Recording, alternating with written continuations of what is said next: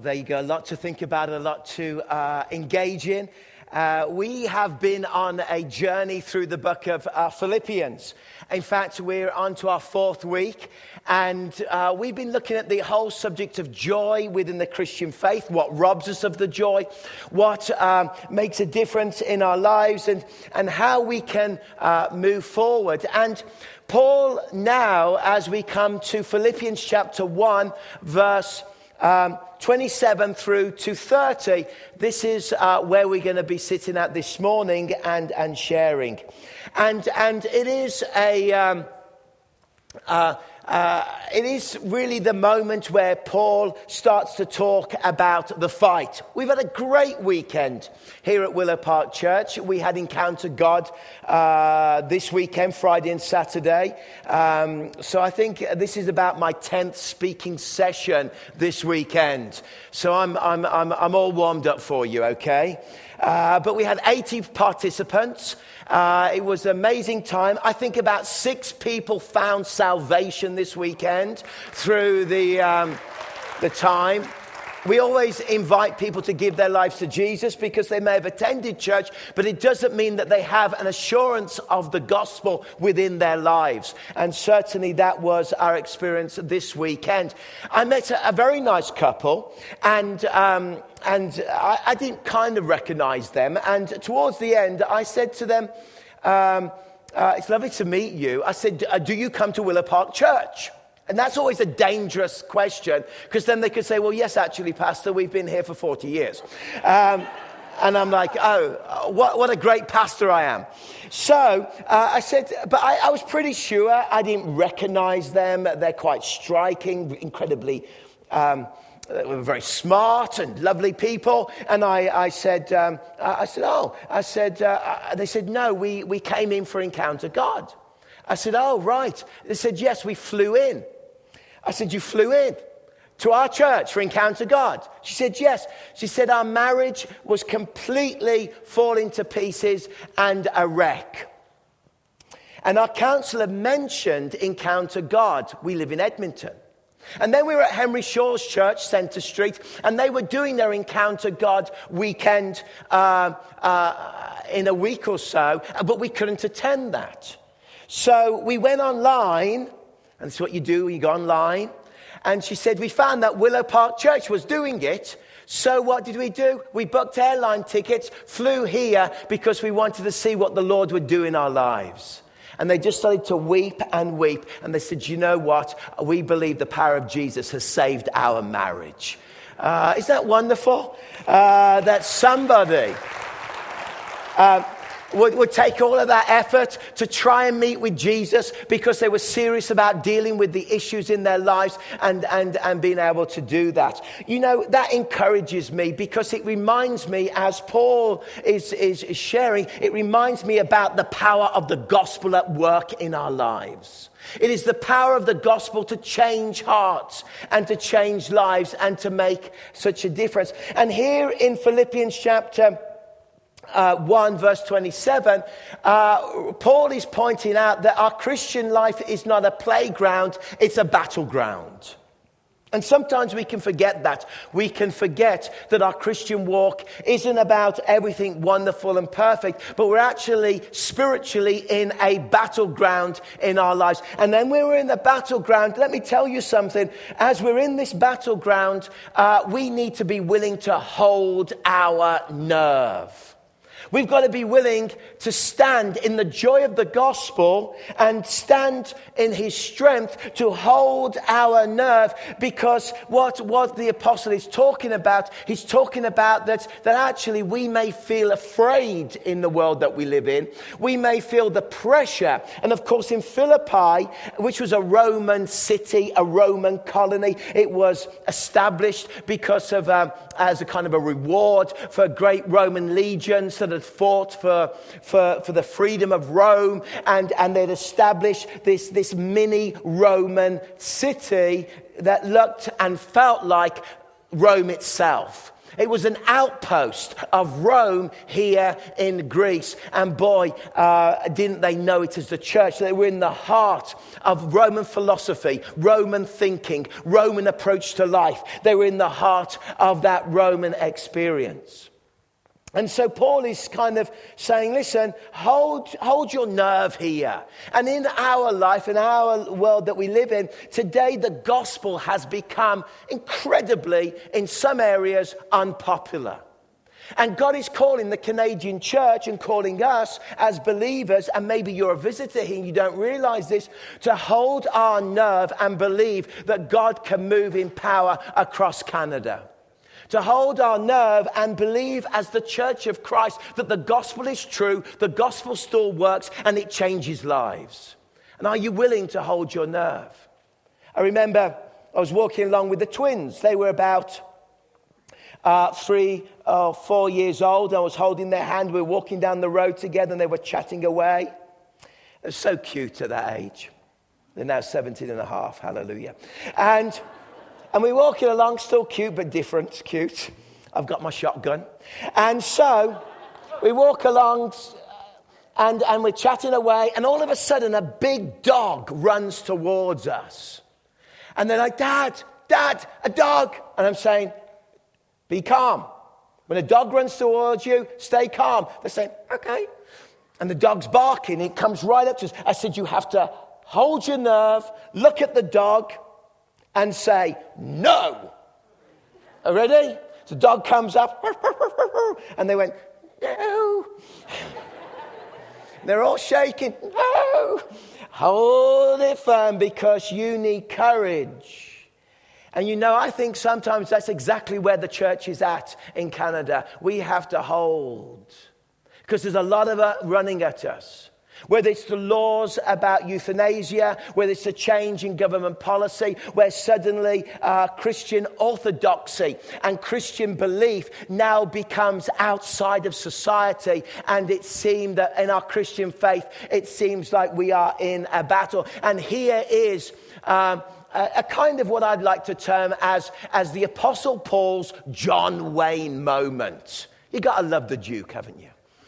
I mean, I mean, of course, I was uh, raised on John Wayne. Um, back then, in, when I was a little boy, you know, John Wayne films were always on. There was only two channels on, on TV, and there was always a John Wayne film. And he'd always, you know, be the guy at that moment. So think of Paul being John Wayne with a lot of Jesus here. Because he's saying, come on, this is the moment. This is what we have to do. So he says, verse 27, only let your manner of life be worthy of the gospel of Christ, so that whether I come and see you or am absent, I may hear of you that you are standing firm in one spirit, with one mind, striving side by side for the faith of the gospel and not frightened in anything by your opponents, those barking dogs. This is a clear sign of the theme of their destruction, but of your salvation and that from God. For it has been granted to you that for the sake of Christ you should not only believe in him, but also suffer for his sake, engaged in the same conflict that you saw I had and now hear that I still have. So, what is the apostle talking about? He's talking about fight. He's talking about engaging. He's talking about hold your nerve. He's talking about, come on, Philippians. You're in the middle of the action here in society. You may feel small, you may feel insignificant, but I need you to, to hold on. And he's, these verses about something that we love at Willow Park Church, something that we love as a. Um, as a group of, of churches in our fellowship. And I went down last weekend to Chilliwack to uh, our conference. And there I heard Luis Palau, the great South American evangelist, preach. And he was just telling us pastors to keep preaching the gospel, keep preaching the gospel, and teaching us how to give appeals so we can ask people to give their lives to Jesus. Not a problem that we have at Willow Park Church. A week doesn't go by when somebody does not give their lives to Jesus, connected to us or in our communities. But it's this idea that what he actually talks about is consistency. Only let your manner of life be worthy of the gospel of Christ, so that whether I come and see you or am absent. 27a in your verse talks about this consistency that as we are people of the gospel, we are people that believe in the gospel. And you may not understand the gospel. Gospel's beautiful. The gospel is the idea of John 3, verse 16. For God so loved the world. God loves the world. He loves every one of you this morning. He loves you no matter where you've come from and where you've been. God utterly and completely loves you. You are welcome here. God so loved the world that he gave his only begotten Son. We have a debt and a price of sin in humanity that cannot be paid through our good works, our religious attendance, and through trying to work it out ourselves. It is a debt that cannot be paid to God, but God chose to pay that debt for our sin when Christ was nailed to the cross. For God so loved the world that he gave his only begotten Son. He gave him on the cross. He went through the agony and the pain and the torment of taking all of humanity's grief, all of humanity's wrong, all of humanity's pain poured into his body as a vessel and experienced what it was to be left alone and isolated from the goodness of God and took on the very, the very judgment of God that should be for you and I. Christ took it on the cross and then died and gave up the ghost. But on the third day, Christ rose again, victorious over death, victorious over Satan, and victorious over the power of sin in our lives. Amen? Well, that's the gospel, by the way.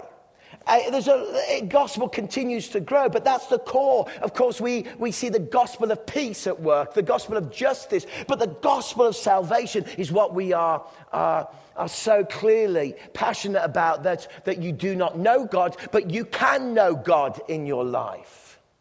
And so the apostle is saying, Stand for the gospel, will you? Remember the joy of the gospel. Remember the joy of knowing the personal relationship with Christ in your life. Consistency. He's talking about you and I, our personal lives. What he's actually saying is this He's saying, when people look at you, let your lips, as it were, match your lives. When he looks at you, let there be consistency. I remember Isabella, she's now 13. Uh, she got into baking. She loves to bake. And, and the first time she started baking, she, I said, You got to get sugar. And, and Michelle was guiding her, You got to get this.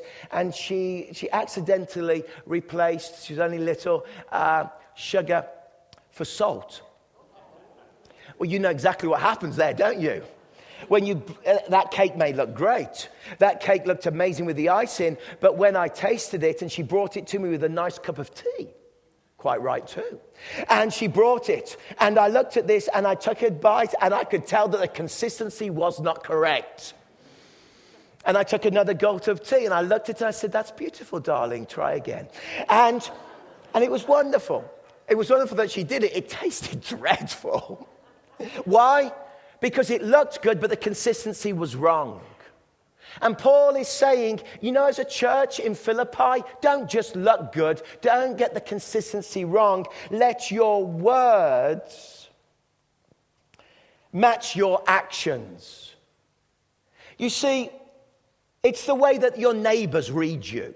It's the way that people look at you. It's the way that, that, that people engage with you and understand that, that we are something. And I don't know if you realize this, but, but you don't need to carry lots of gospel tracts around with you, however lovely they are. And I've certainly used them.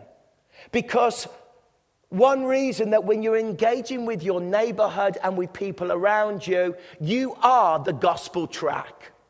You are the letter to this world. You and I have to have consistent lives because our life res- reflects who Jesus Christ is in this way.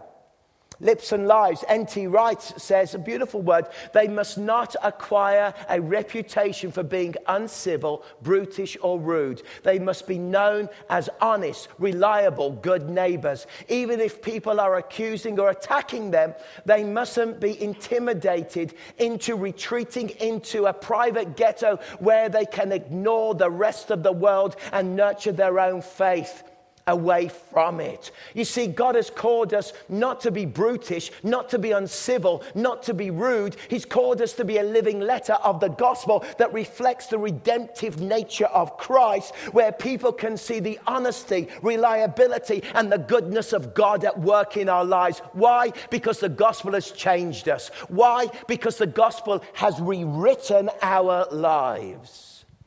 The worst thing the church in Canada can do is end up in its own little ghetto and not engage with society. Even though the pressures of society may be and are getting uh, stronger and in some areas very antagonistic against the views of the church. But Paul says, Come on, John Wayne, come on. This is a moment to, to man up, to stand up, to be consistent, and let your lives shine before men and women.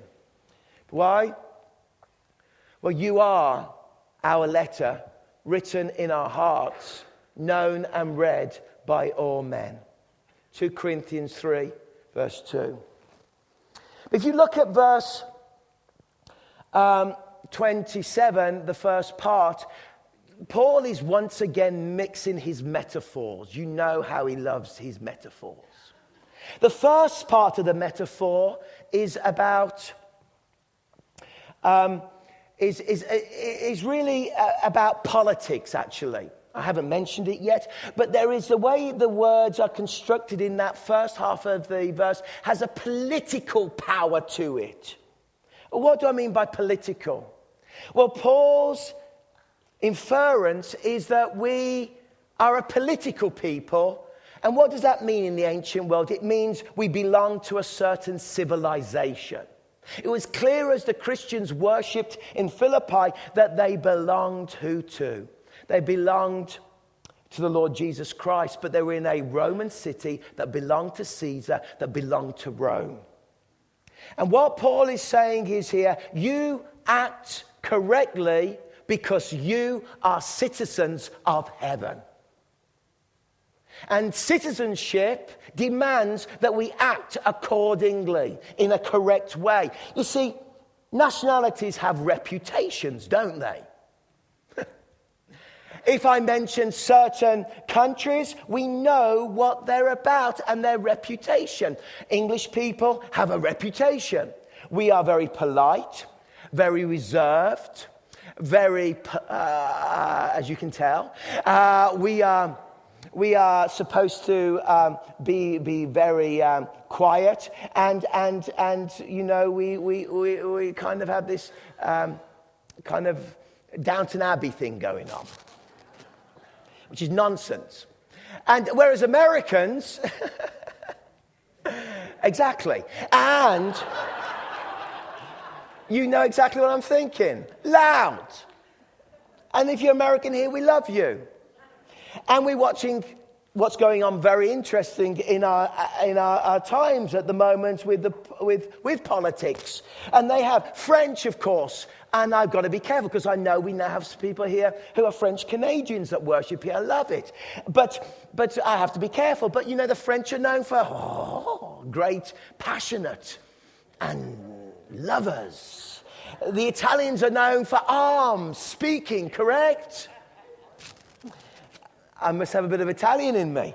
And, and, and of course, Canadians are perfect. So, there are traits of citizenship that when you say, I am a citizen of this country, um, uh, Scottish people, um, also uh, are always, uh, are always connecting. They're wonderful. Their hospitality. Irish people love to tell stories along with those from Newfoundland.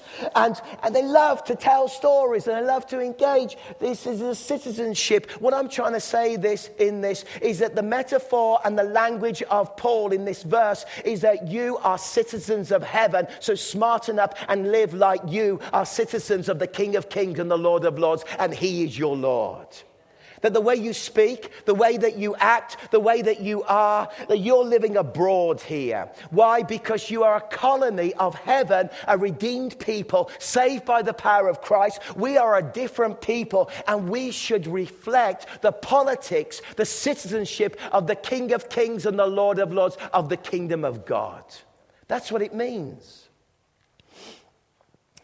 And so, what does, what is, well, you know what the politics of the kingdom of God is. You just have to read the Gospels and look at the person of Jesus Christ, and you'll work out exactly what we should be about. We're about love, we're about grace, we're about kindness. You may have come this morning and you may have not understood and had a view of Christianity as perhaps negative, condemning, or judgmental. Let me tell you that is a wrong misconception because the love of Jesus reaches out for the whole of humanity. So he's saying to them, be consistent. Be consistent in this. The second thing he's saying is cooperation. Now, this is where in verse 27b, he starts again to change his thinking, a metaphor that he brings in. He uses this phrase, I may hear of you that you are standing firm in one spirit, with one mind, striving side by side for the faith of the gospel. He's now moved from a political illustration to a athletic illustration. We love sport in this country, don't we? We love it. Hockey, uh, we love, although it's a painful journey. And, and we love, what we love about sport is team sport. And in cooperation, what he's actually talking about is that we cooperate together as a team in our lives. That we work together. Why do we cooperate together? We work together for the sake of the gospel, for God so loved the world that he gave his only begotten Son.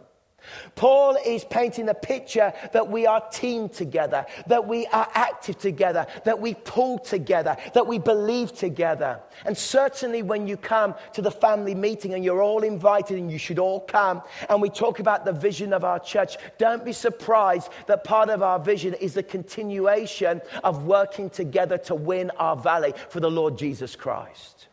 We've got to work together. It's a team sport.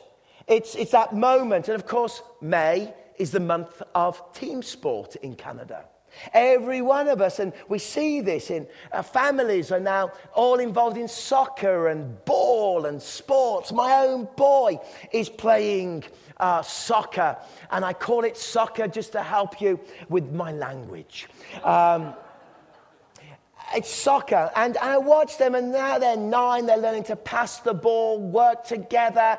And, and in actually, in, um, in, in Josiah's team, there are three uh, families from our church who've got uh, children there. Um, um, and, uh, an Isaiah, a Malachi, and a Josiah. That tells you something, doesn't it?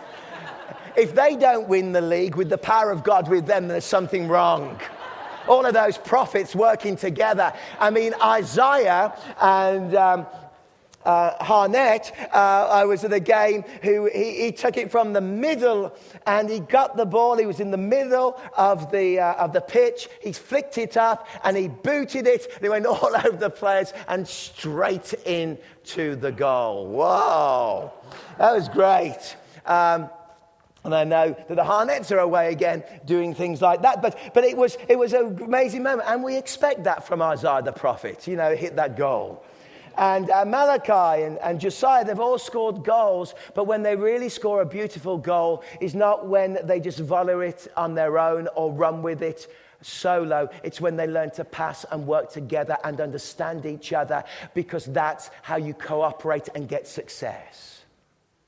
And that's what he's saying about the church and our church. That in the gospel, we cooperate together, we work together, and as we cooperate together and we work together, we will gain success for the gospel. I mean, it's difficult to know what kind of sport. He was kind of perhaps thinking of a, because Paul loved wrestling. It's probably thinking of uh, one commentator said if you can imagine a team sport of wrestling and they were wrestling as a team together against opponents you probably get an idea of what he's talking about. We were all engaged in the battle but we we're all one big wrestling team. But we don't have anything quite like that in, in our culture to really connect with it. But interesting he he uses the phrase a prefix 16 times in Philippians about with or together. You know how in English language we use co, like co op, and we prefix co at the front of it? 16 times in Philippians, he prefixes the Greek word sum, S U M, which means with or together. And he uses some really English, eh, really good uh, language that kind of uh, explains that he is very concerned that the church continues to prefix a sense of togetherness that we're in this together, we work it through together, we're a colony of heaven, and we do it for the gospel. We must live and talk correctly. We are living letters, and we do this as one team together for the sake of the gospel. And of course, what he's saying is you've got to take your stand in this. You have to decide that you're in this team and you're not going to move and you're going to take your stand.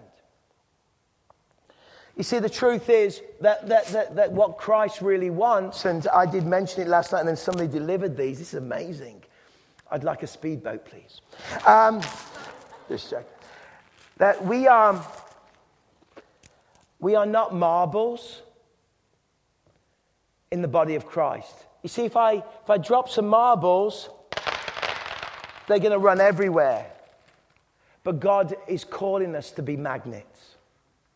That when we drop on the floor, we don't run everywhere around, which the Canadian, modern, Western, North American, European church is very good at being marbles, but we have to learn to be magnets. And the power, the, the physical power that draws us together is that magnetic power. And you know, even in our own lives, we can act more like marbles than we do magnets. And Paul is asking his church not to be marbles, he's asking them to be magnets. He's asking them to stick together and be held together by the power and the strength of Christ in this sense of being uh, prefixed. And we need that confidence.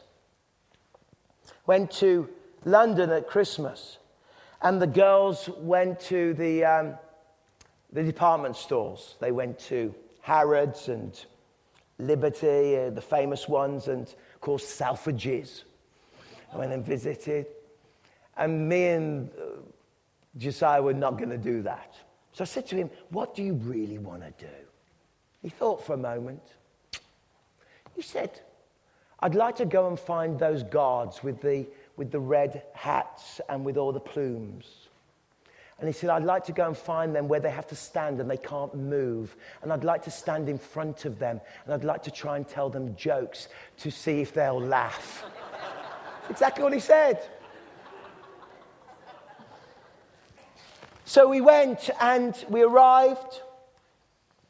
And as we arrived, we went round to Horse Guards Parade just down from number 10 Downing Street. And there were all the horse guards standing there like this with their sabres, with their big hats and their red plumes, the household cavalry, walking backwards and forwards, and then they stand, they don't move, they stand in their box, and they stare forward, and everybody takes photographs. And here he arrives, jumps in front of them. It's great. So he attempted a, a joke knock, knock. It didn't work. He jumped around, he pulled faces, but he couldn't move him. The guy just stood there. He knew what he had to do, why he had to do it, and he was not going to be moved, particularly by a nine year old dancing in front of him. Can you be like that? You've got so much dancing in front of you. Will you stand firm for Christ in the gospel? You stand firm in what you believe, the joy of it. And of course, he is talking about a confidence. A confidence that comes to stand, a confidence that is real. And, and and in, in verse 28 and 30 says, and not frightened in any way by your opponents. This is a clear sign to them of their destruction, but of your salvation, and that from God. He says, don't be frightened in any way by your opponents. In our world, let's not be frightened but let's be full of joy to proclaim the gospel and the difference that the gospel makes. You see, Paul already knew who the Lord of the world was and is, and that was Jesus Christ. It's just the fact that the rest of humanity need to catch up with the reality that Christ is the Lord, He's the King coming. Lots of people have tried to stamp out Christianity. Whether it's Stalin in Russia that wiped out whole generations of Christians, and even members of our own congregation have been touched in some way by those terrible moments in history. Whether it's North Korea, whether it is ISIS today, where they're killing more Christians in the past year than has been seen in many, many years as they they, they, they chop heads off and they oppose the good news of the gospel and they declare that Christianity needs to be eradicated. But I remember the words of the Bishop of Tehran when, when there was a great revolution and Christianity was banned in Iran. And they were told that now any form of Christianity would be driven out and not tolerated. And one bishop was murdered for his faith. The, the Bishop of Tehran says, You may take us and you may bat, you may hit us and batter us down, but the Church of Christ is like this. We are like a nail and the more you hit us, the deeper we are driven into the fabric of society. There are more people becoming Christians in Iran today and reading the Farsi New Testament on their mobile phones than ever in the history of Iran. God is moving in power. It is all the reports that people are giving their lives to Jesus. And God is moving. You see, the Christianity, the message of salvation and love, that God so loved the world Let me tell you something. He's saying to us, don't be frightened. Don't be frightened. Have confidence that the gospel is true. Have confidence that it changes lives. Have confidence that God is at work.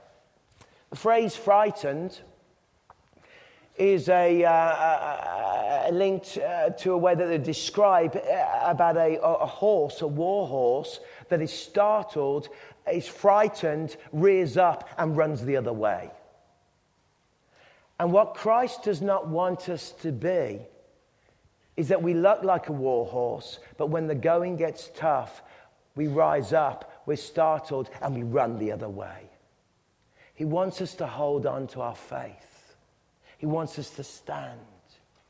He wants us to know His love and power at work in our lives.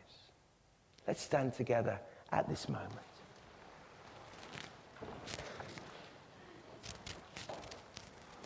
Just reflect on those three things. How are you consistently moving in your own life? Is there that consistency?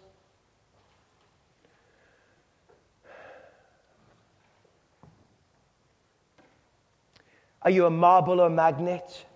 Cooperation, digging in, making church work? And are you confident? Are you more like a startled horse in society? The gospel demands of us that we have the joy of the gospel at work in our lives. The joy of the gospel.